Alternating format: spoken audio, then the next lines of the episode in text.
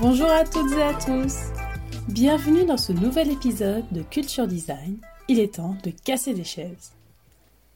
Le sujet du jour sera l'atomic design. Mais qu'est-ce que c'est?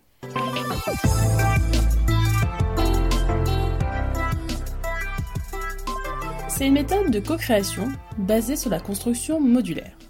C'est-à-dire que la construction est déterminée par des composants. Ces composants se basent sur la notion de module, apprendre dans le sens d'unité de mesure qui permet de régler les diverses parties d'un ensemble. L'atomic design s'inspire donc du modular design. Le terme de modularité en design est apparu dans les années 60. Christopher Alexander anthropologue et architecte, avec Herbert Simon, économiste et sociologue, qui a reçu un prix Nobel en économie, ont tous deux établi une théorie qui permettait de concevoir le produit final à partir de sous-systèmes indépendants. Autrefois, il était possible de faire une analogie entre le web et les livres. La comparaison a perdu son sens avec la multitude de tailles d'écran, que ce soit un ordinateur, une tablette ou un smartphone. Les designers ont dû ainsi revoir leur méthode de conception. L'atomic design est une métaphore biologique pour rendre accessible cette méthode de conception. C'est ainsi que le web designer Brad Frost, dans son ouvrage Designing System, démocratise la notion d'atomic design. Cette méthode se base sur la conception d'interfaces web à partir de composants plus simples atomes, molécules, organismes, templates et pages. Les atomes d'interface, ou éléments de base, c'est genre un logo, une couleur, un style typographique, un bloc image, une icône, un champ de saisie, etc. C'est un élément qui, seul, n'a pas de but fonctionnel. Il ne peut être réduit, ne peut pas être divisé, et il compose la base de tout élément graphique de l'interface. Son rôle en tant qu'atome est d'exprimer l'identité de l'entreprise. Les molécules correspondent à des groupes d'atomes formant une unité. Ce sera le formulaire de recherche comprenant label, champ de texte et boutons. Ce sont des collections d'atomes qui forment des composantes d'interface simples. Les molécules doivent être pensées responsives. Il faut définir si elles sont fixes ou fluides et sur quelle taille de dispositif elles apparaîtront ou pas. Cela peut être un label, plus un champ de saisie, plus un pictoloop, et l'ensemble forme le champ de recherche. Les organismes désignent les éléments d'interface complexes et résultent surtout de groupes de molécules et ou d'atomes qui forment une partie de l'interface finale. Concrètement, il pourra s'agir d'une liste de produits. Exemple, champ de recherche plus navigation plus logo égale le header.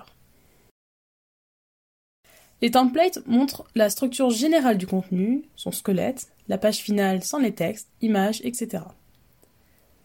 Ils peuvent être dépourvus de contenu réel, et leur présence permet de vérifier l'organisation et la hiérarchie des divers organismes créés et de tester leur comportement responsive.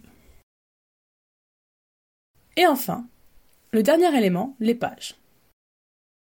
Les pages contiennent le contenu réel et abouti, c'est la chair placée sur le squelette. Ce sont des templates qui ont évolué vers ce que sera l'écran dans sa version finale. Les vrais contenus soient ajoutés, comme les textes, les images, les couleurs, les pictogrammes, les organismes et les molécules finalisées.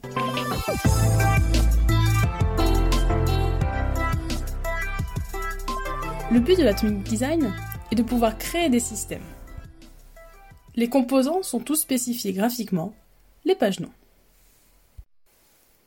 Pour finir, l'ensemble des composants, atomes et molécules, doivent être rapidement intégrés dans un style guide.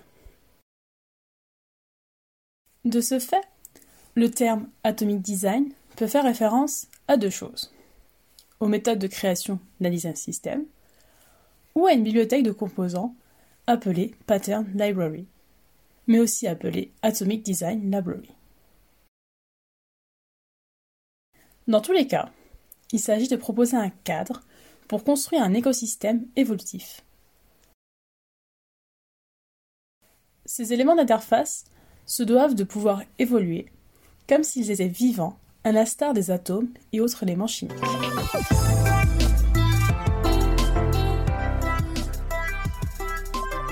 Le but de la méthode Atomic Design est de permettre aux designers et développeurs de concevoir des interfaces utilisateurs cohérentes, mieux adaptées aux besoins et aux usages actuels, et permet aux clients de voir les étapes de la conception. Les principes de l'Atomic Design peuvent être résumés ainsi.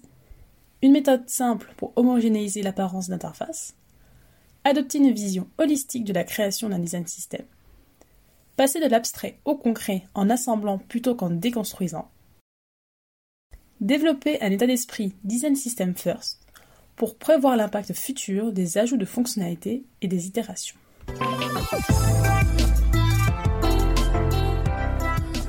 Comment mettre en œuvre la méthode Atomic Design Il n'existe pas de règles et de listes à suivre absolument. L'important est d'avoir un langage commun avec l'équipe. Si les termes d'atomes et de molécules ne vous parlent pas, libre à vous de trouver un autre champ lexical. En revanche, pour utiliser la méthode avec efficacité, certaines bases doivent être respectées. Trouver un langage visuel unique, c'est-à-dire l'identité de la marque afin de donner le ton général, lister en premier les fonctionnalités importantes et les parcours cibles, anticiper comment les composants et modèles seront ensuite déclinés, penser composants responsives, et surtout travailler en co-création avec l'équipe.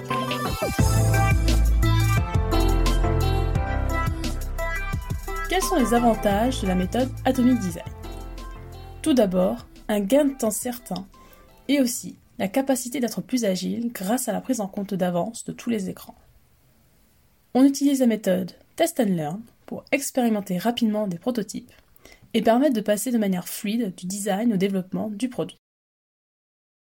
Ensuite, l'Atomic Design permet de garder une cohérence globale sur les éléments d'interface, l'expérience visuelle et ergonomique vécue par l'utilisateur grâce au style guide. L'Atomic Design permet d'améliorer la communication entre designers et développeurs grâce à une logique de conception de l'interface et un langage commun. Vous retrouverez toutes les sources concernant le podcast sur mon site internet massomarion.wixit.com slash website dans la rubrique blog puis podcast. Vous pouvez vous abonner à ce podcast sur de nombreuses plateformes telles que Deezer, Spotify, iTunes Podcast, YouTube ou encore Podcast Addict.